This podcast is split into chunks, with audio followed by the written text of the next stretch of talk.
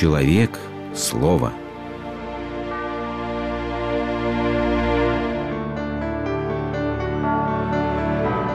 Религиозная энциклопедия. Труд. Да, трудиться можно по-разному. Один изо дня в день на работе спину гнет, чтобы копеечку заработать, семью прокормить. Дал Бог день, даст и пищу. Нет, ну так он, конечно, далеко не уедет. Так и будет. До гробовой доски лямку тянуть, еле сводя концы с концами. Но это кому как нравится. А другому охота по острию биржевого ножа ходить. Или пан, или пропал. Правда, можно и миллиончик себе на счет положить, зато азарта сколько. Кровь в жилах кипит, давление скачет, страсть, да и только. Ну какая же это работа? Это скорее развлечение, игры для взрослых. С такими игрушками и жизнью расстаться недолго. А кто не работает, тот да не ест. Это еще апостол Павел сказал. Ну, знаешь ли, а кто сказал, что играть на бирже – это не труд? Воды-то много утекло с той апостольской поры. Сейчас столько работ, каких раньше и придумать нельзя было. Вот, например, профессия такая тяжелая есть, интересная, журналистская. Сидит труженик за монитором, всякую грязь людскую выискивает, выуживает из канализационной интернет-трубы, а потом смакует – на газетных страницах. Глазки болят, пальчики деревенеют от усталости, так ведь охота пуще неволи. Тяжелый труд, вредное производство не всякий выдержит. Что, тоже не труд? Труд-то всякой бывает, и бестолковый, да и просто вредоносный. Может, ему за лопату взяться, так и на человека стал бы похож а то затеряется совсем в виртуальных джунглях, совсем связь с жизнью потеряет. А если он, как я, труженик самозабвенный? Может, для него его работа и ястие, и питье, да и десерт в придачу? Что семья? Крутитесь, милые, как хотите. Зарплату отдал, я на работе. Нет меня. Абонент временно недоступен. Ребенок, ты в каком классе? Уже на втором курсе. Когда успел, смотри-ка, молочина.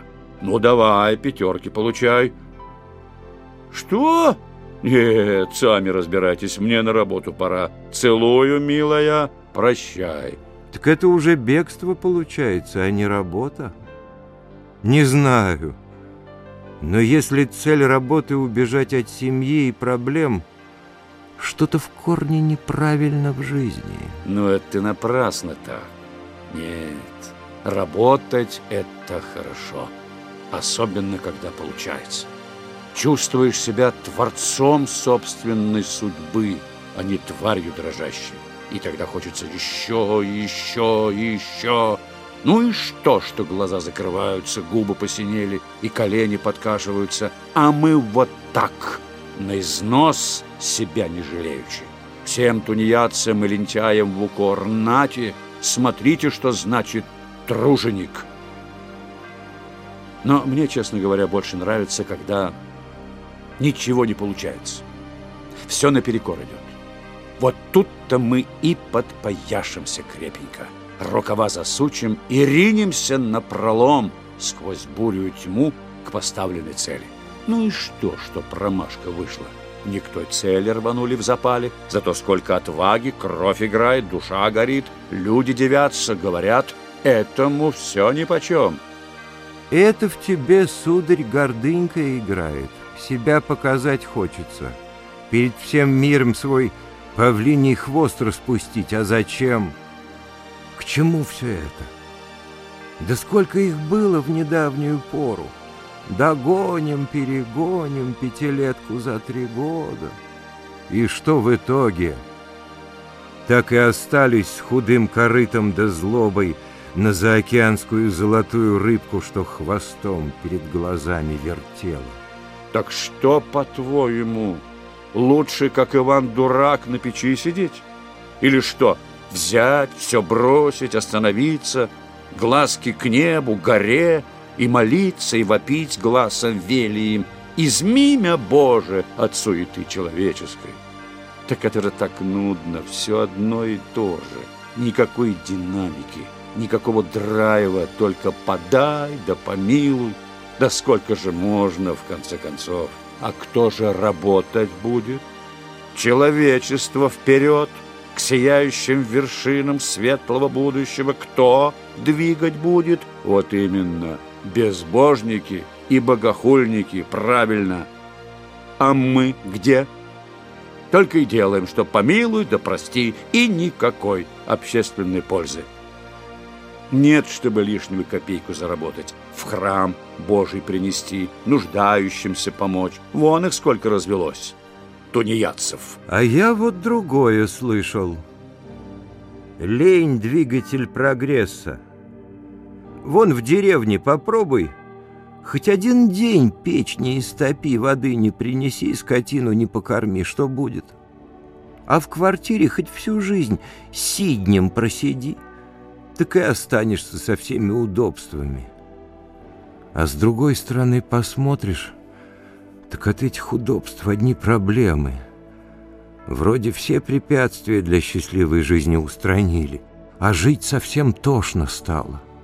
Все как ошалелые бегут, несутся куда-то, словно на всемирном пожаре. Живого человека не найдешь. Все как заведенные — знаешь, в Евангелии есть такая притча про богача, которому удача свалилась, урожай небывалый. Он все свои склады повелел порушить и выстроить новые. А потом думает, буду годами есть, пить, развлекаться. Благо, что добра надолго хватит. А ему Бог и говорит, безумный, в эту ночь душу твою ангелы заберут, и кому все это останется? Так что если труд не по воле Божией, а ради собственной гордыни или жадности, не будет толка от него. Да нет.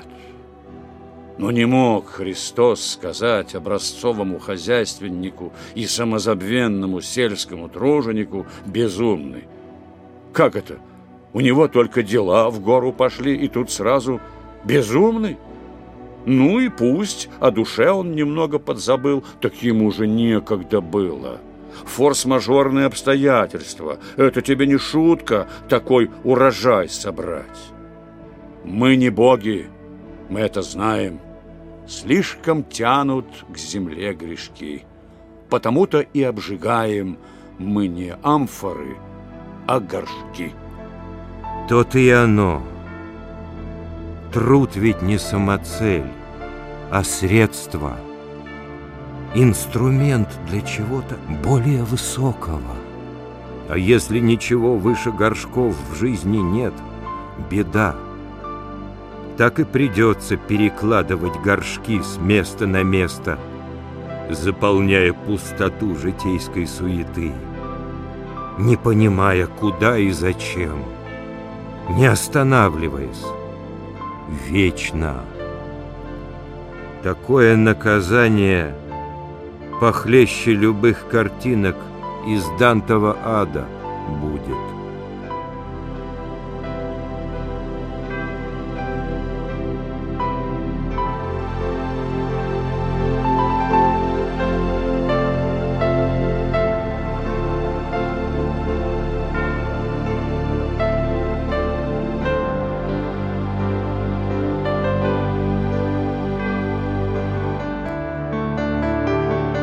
Вы слушали программу «Религиозная энциклопедия» из цикла «Мир, человек, слово».